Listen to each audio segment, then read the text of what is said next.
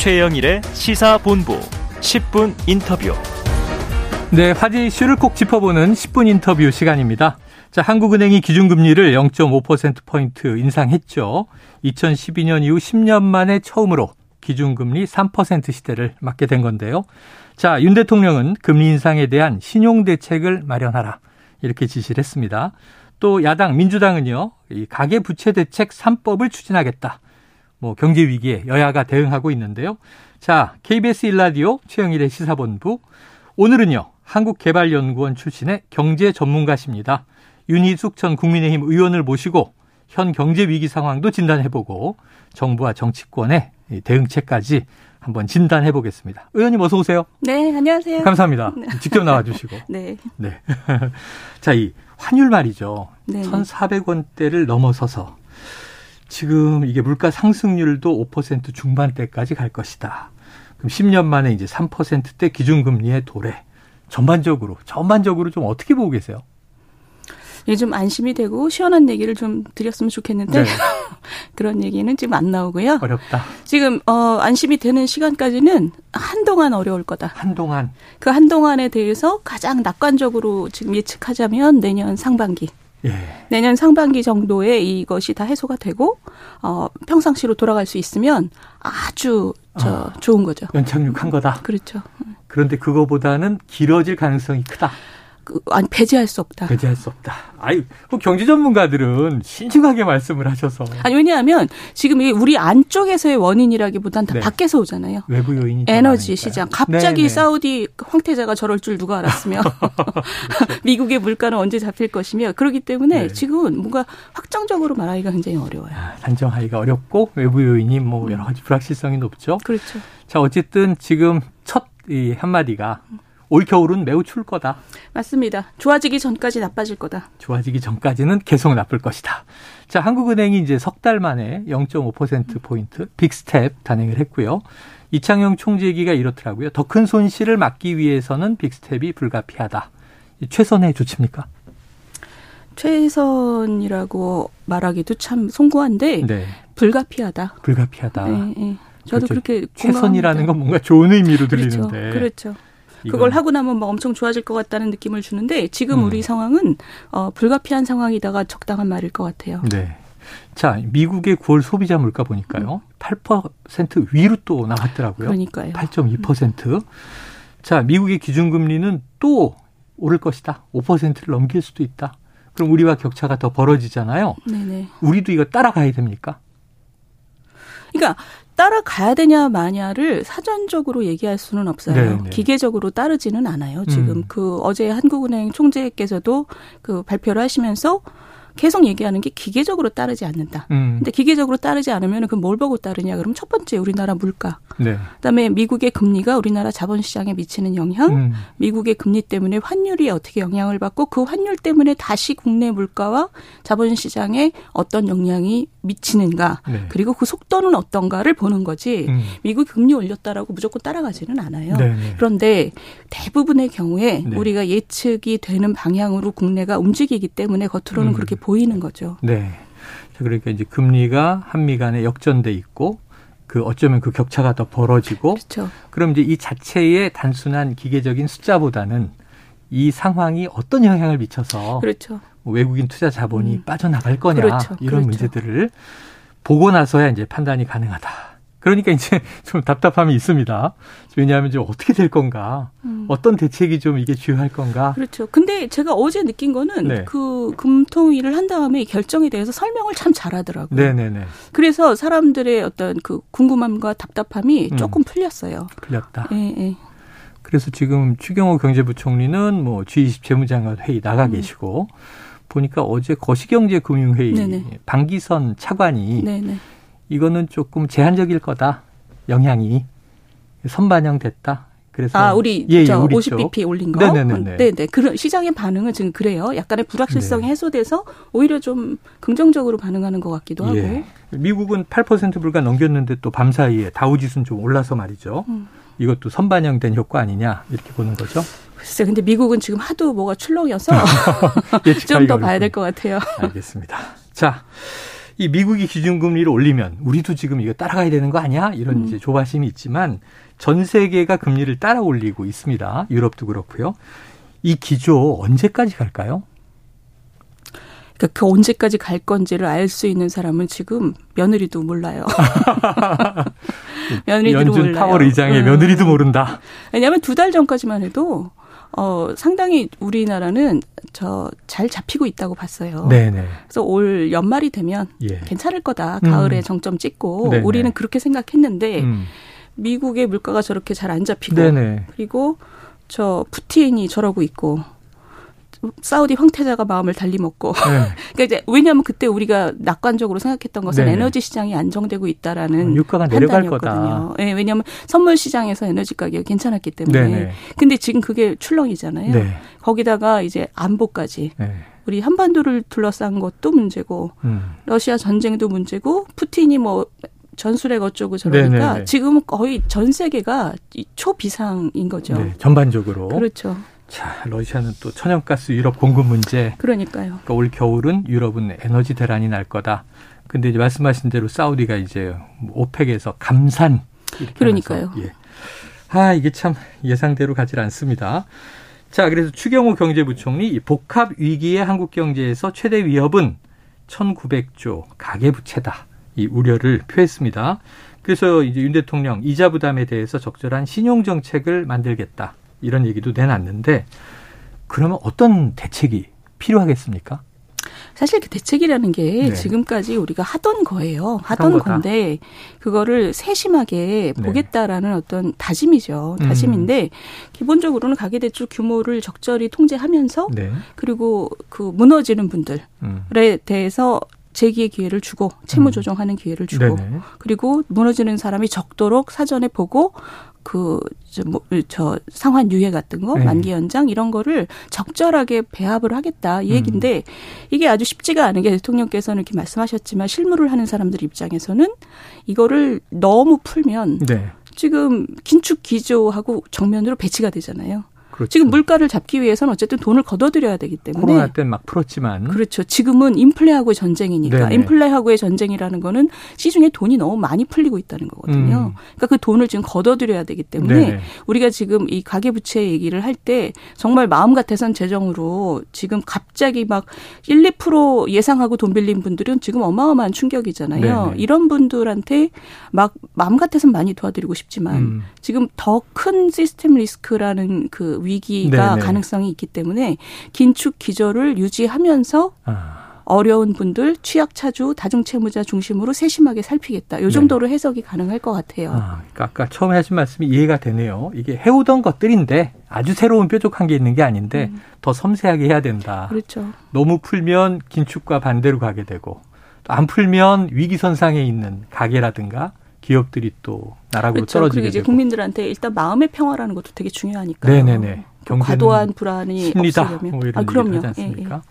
아 그래요. 아참 이게 어, 쉽지 않습니다. 그런데 또 이제 절박한 분들은 이 지원이나 보호 정책을 또 요구하지 않겠습니까? 지금 당장 보니까 뭐 기업들도 기업들대로 지금 3% 금리 이상은 버티기 어렵다 하는 기업이 음, 음, 음. 대한상의 조사 결과 42% 된다 그러고요. 맞습니다. 그러면은 이게 한계 기업들이 늘어, 늘어 나고 가게도 힘들 텐데.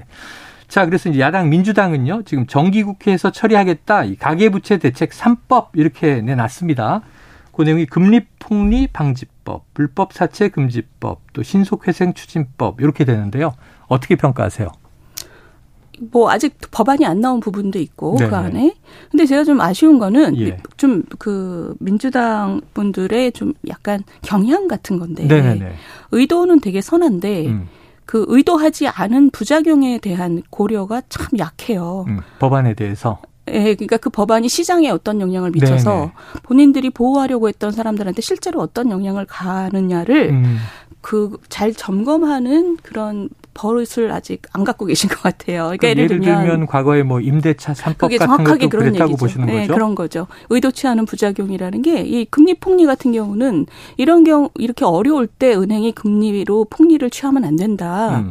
그거는 뭐 의도는 되게 좋죠. 네. 맞는 얘기고 그런데 이거를 뭐 가산금리를 어떻게 산정했는지를 다 밝혀라 이러면 사실 가산금리를 어떻게 산정하는지가 그 은행들 안에 굉장히 많은 부분을 노출해야 되는 거거든요. 아. 뭐 목표 수익률이 얼마고 네네네. 우리는 어떤 기법을 통해서 이걸 하고 음. 이게 회사의 어떤 그 영업에 비밀을? 굉장히 중요한 거예요. 네. 근데 그러면 그걸 밝히라고 하면 그 윗단에 있는 것들을 그러니까 가산금리가 높은 경우를 시장에 노출하기 다들 부담스러워할 거 아니에요. 그러면 그런 대출자들한테 돈을 안 빌려주겠죠. 음. 그게 정확하게 누구냐면 금, 저 신용이 취약한 분들. 네네. 그러니까 이, 이 법 자체가 신용이 안 좋은 분들을 사실은 좀 보호하기 위해서인데 예.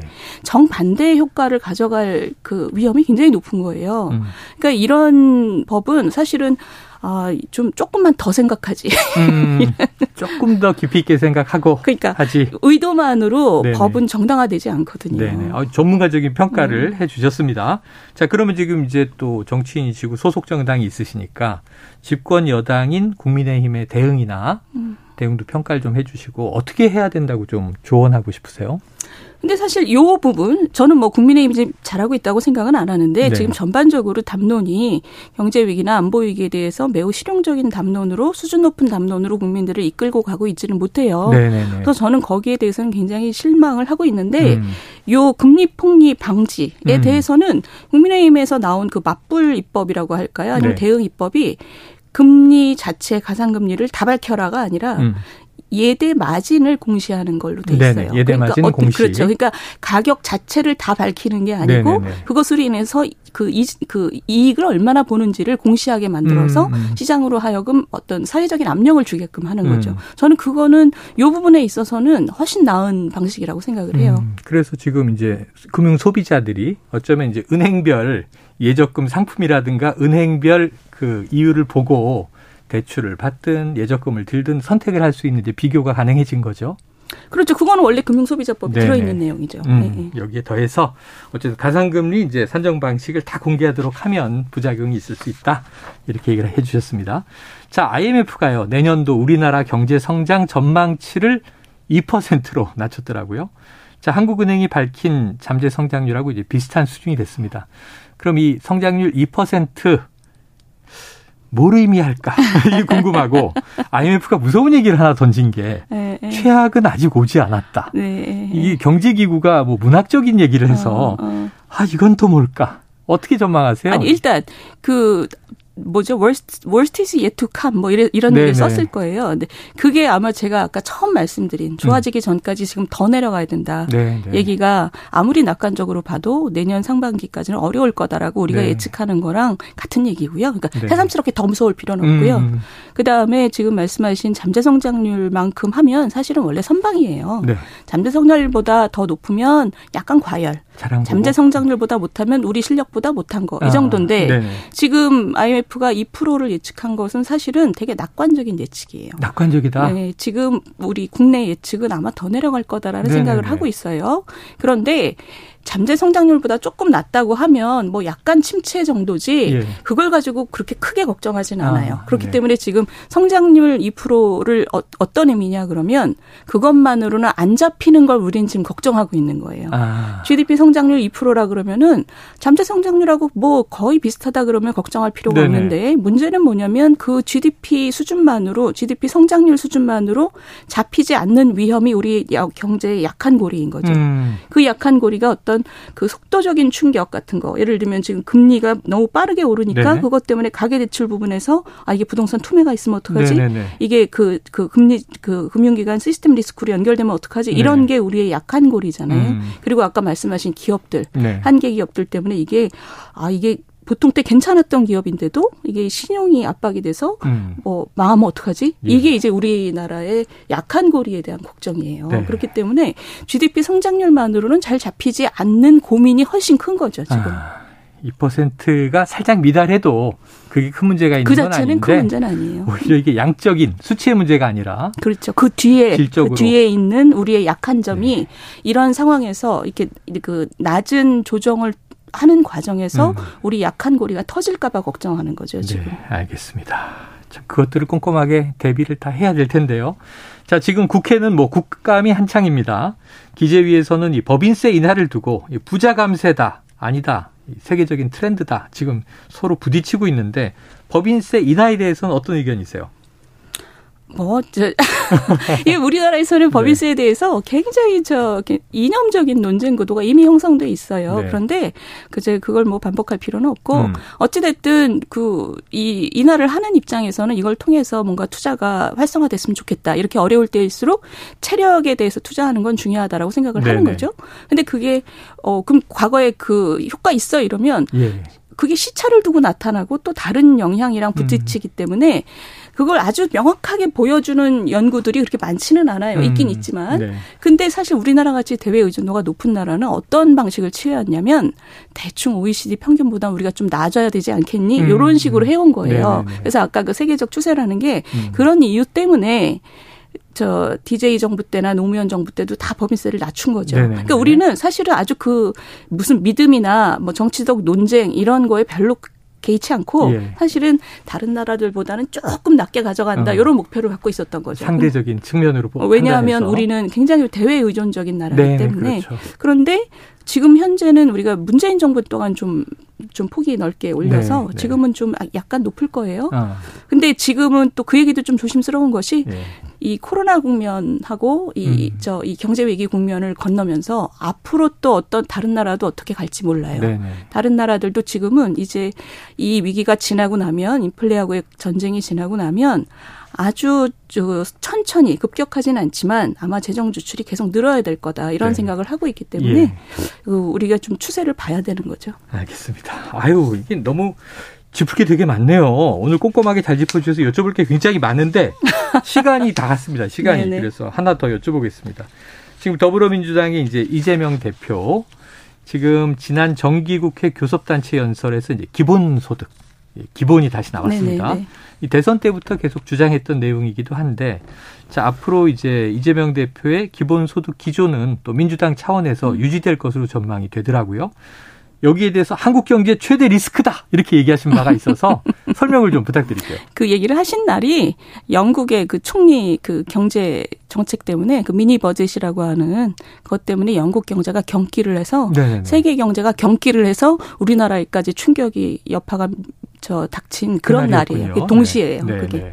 그래서 그날 외신에서 그 영국의 정책을 보고 뭐라 그랬냐면 바보 리스크라는 표현을 썼어요. 음. 왜냐하면 지금 인플레라서 돈을 걷어들여야 되는데 음. 정반대로 돈을 엄청 푸는 정책을 네네네. 했기 때문에 저런 사람들을 믿고 어떻게 영국 경제를 앞으로 신뢰하겠냐. 네. 그래서 굉장히 큰 영향이 있었어요. 완전 전 세계가 경기를 한 거죠. 음. 근데 우리나라도 그 믿음을 주기 위해서 이게 경제를 아까 믿음이라고 그러셨잖아요. 네네. 특히 신용평가사나 네. 전 세계 금융 투자자들한테는 음. 저 나라가 합리적으로 결정이 된다라는 건 전 되게 중요하다고 음. 봐요. 그런데 아주 세세한 실수 같은 거야 뭐 언제나 있지만 음.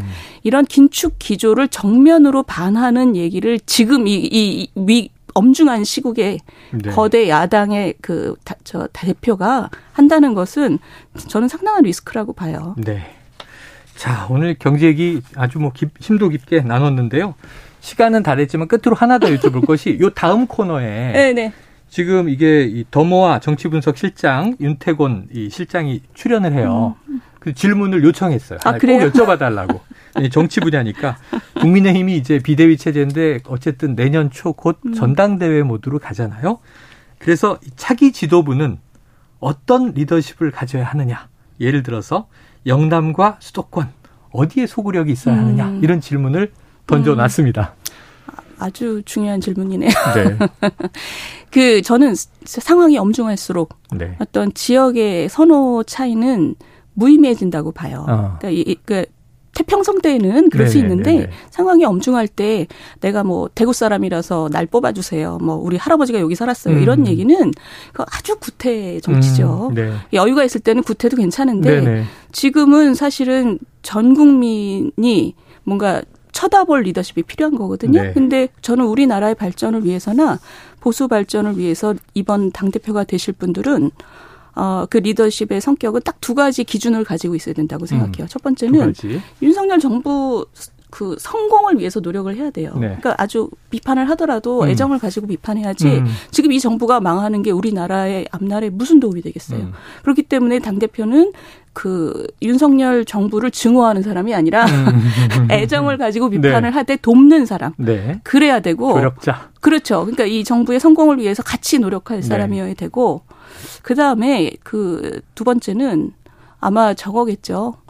총선의 얼굴이잖아요. 네. 총선의 얼굴이기 때문에 24년. 지지자들뿐만이 아니고 그 중도까지 이렇게 넓게 봐서 음. 국민들의 어떤 신뢰 네. 그 신뢰라는 것은 어떤 합리성이기도 하고 네. 지금 세계가 얼마나 빠르게 변하고 있느냐에 대한 어떤 식견. 네. 그래서 어떤 그 총선의 얼굴로서 국민들에게 넓은 신뢰를 받을 수 있는 네. 그두 그 가지 기준을 가지고 음. 지금 당원과 국민들이 선택을 해주셔야 되는 거죠. 야, 그 기준 가지고 의원님이 나가십니까? 전당대회 아무도 안 불러요. 아무도 안 불러요? 그럼 그냥 선언하세요 오늘. 오늘 당대표 도전하세요. 아니, 최고위원도 있고. 네, 이건 뭐 당원들의 선택이니까요. 네. 국민들과. 음. 알겠습니다. 오늘 여기까지 듣도록 하죠. 네. 자, 윤희숙 전 국민의힘 의원이었습니다. 오늘 말씀 고맙습니다. 네, 감사합니다. 네.